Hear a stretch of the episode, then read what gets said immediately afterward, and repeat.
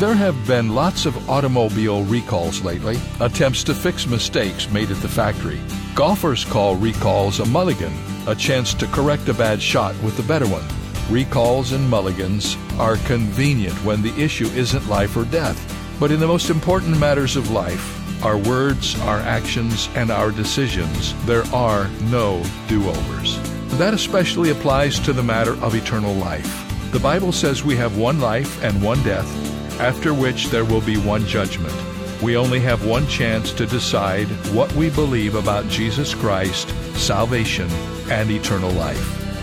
This is David Jeremiah encouraging you to get on the road to new life.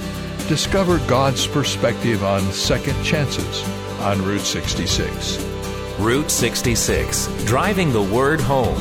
Log on to Route66Life.com. Start your journey home today.